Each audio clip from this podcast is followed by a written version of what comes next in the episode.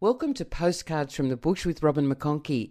It's a podcast about the nuts and bolts of life in rural Australia the good, the bad, and the beautiful.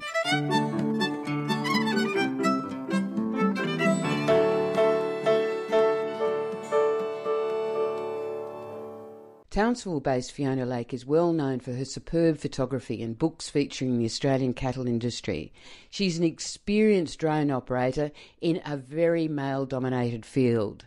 Undaunted, Fiona runs drone workshops across the country. She's passionate about facilitating ag tech adoption and believes involving women is at the heart of accelerating uptake. Fiona Lake was a finalist in the 2022 Queensland AgriFutures Rural Women's Award, and her project is focused on developing a comprehensive collection of on property video interviews with women talking about the practical use of ag tech. Uh, it's creating um, a series of interviews of people who are using uh, new technology in rural and remote areas. What sort of technology?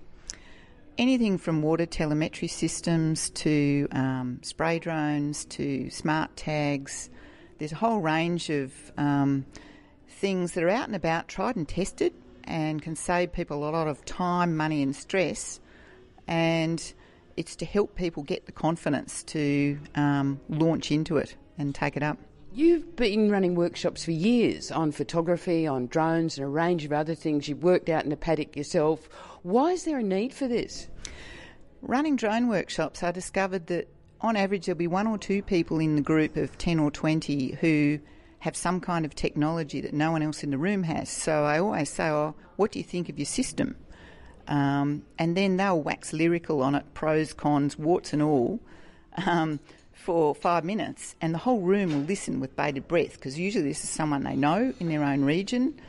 It's very believable because most of the information we get on all this great new stuff is spruiked by people selling it or who made it, you know, retailers, repairers, whatever, or industry bodies. What we really need, there's a real need for these direct user stories that are authentic and objective. Can you give us any examples? Because I know that you've been doing the drone workshops, and the, the people who come along ask very different questions. Men ask very different questions from women. Yes, that's that, that's right. It, it actually amazed me. Um, it was like a script, the three different questions that they would each ask. And so this is not about women being better, it's about them being different. And in the tech sphere, there's very, very few women. Technology is made for men to use. Um, ear tag applicators, there's a whole range of yards. They're designed for bigger, stronger hands than what women have. And if you go on to a lot of places, a lot of places have half the workforce will be women and they get RSI. They, the, the, gear isn't designed for women to use. Um, so women are just sucking it up. I think we've become too used to using gear that isn't designed for us to use as well. Women traditionally also often they're in charge of the finances, the purchasing, arranging repairs, all these things.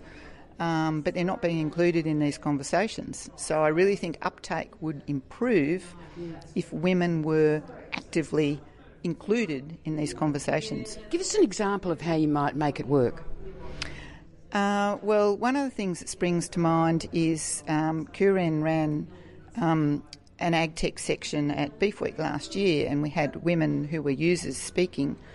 And um, for example, a lady at Roma talked about Optiweigh, which is the portable uh, scales, and their backgrounding operation. And she just stood up, excuse me, she gave all the facts and figures on how much money it had saved, how the customers were happy. Like it, it was just fabulous. And they put thousands of cattle over this it's a no-brainer. I mean, I've been to so many cattle stations where they've mustered a thousand head to go on a boat, for example, and discovered um, not enough make the weight, or they've gone overweight, and it literally has cost them thousands of dollars mustering.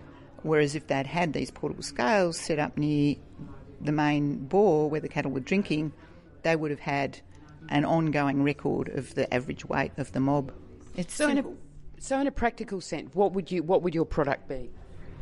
It's a collection of videos that I will share with the with the general public. You know, via the social media accounts, um, via the events that I'm involved with, and also shared with government departments and ag organisations and anyone else who would like to share these videos. Very simple, um, the short screen grabs really of people's honest views on what is good uh, about the tech they're using.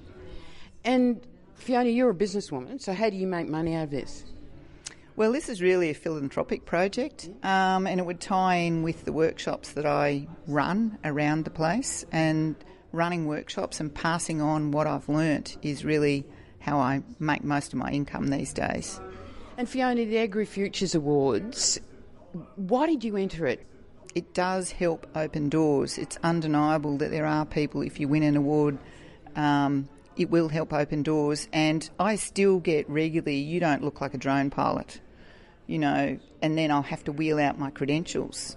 Um, and that's really tough. You, ha- you have to work a lot harder to prove yourself. And yeah, it's the imprimatur really does make a difference. Okay, where would you kick it off? What would your first video be, do you reckon? Oh, that's that's tough. I've already got a list of about twelve different people that I've met in workshops from kind of Laura and Cape York down to uh, far southwest Queensland.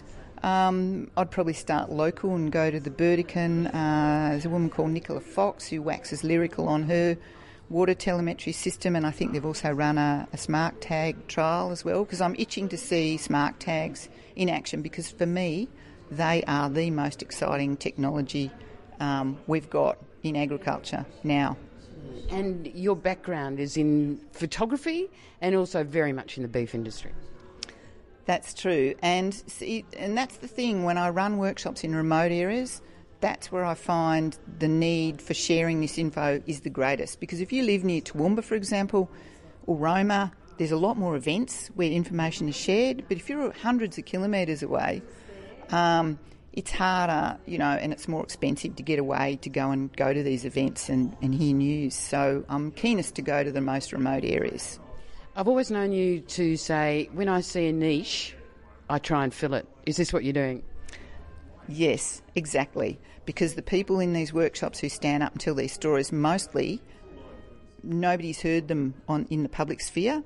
They're just quietly getting on doing what they're doing privately, uh, and they're fantastic. They're role models, they're leaders, and they really deserve to have what they're doing um, recognised and shared. Good luck. Ah, thank you. Fiona Lake was a finalist in the 2022 Queensland Agri Futures Rural Women's Award. You've been listening to Postcards from the Bush with Robin McConkie. Subscribe on your favourite podcast app and leave me a review. Music was composed and presented by Luke Aidney.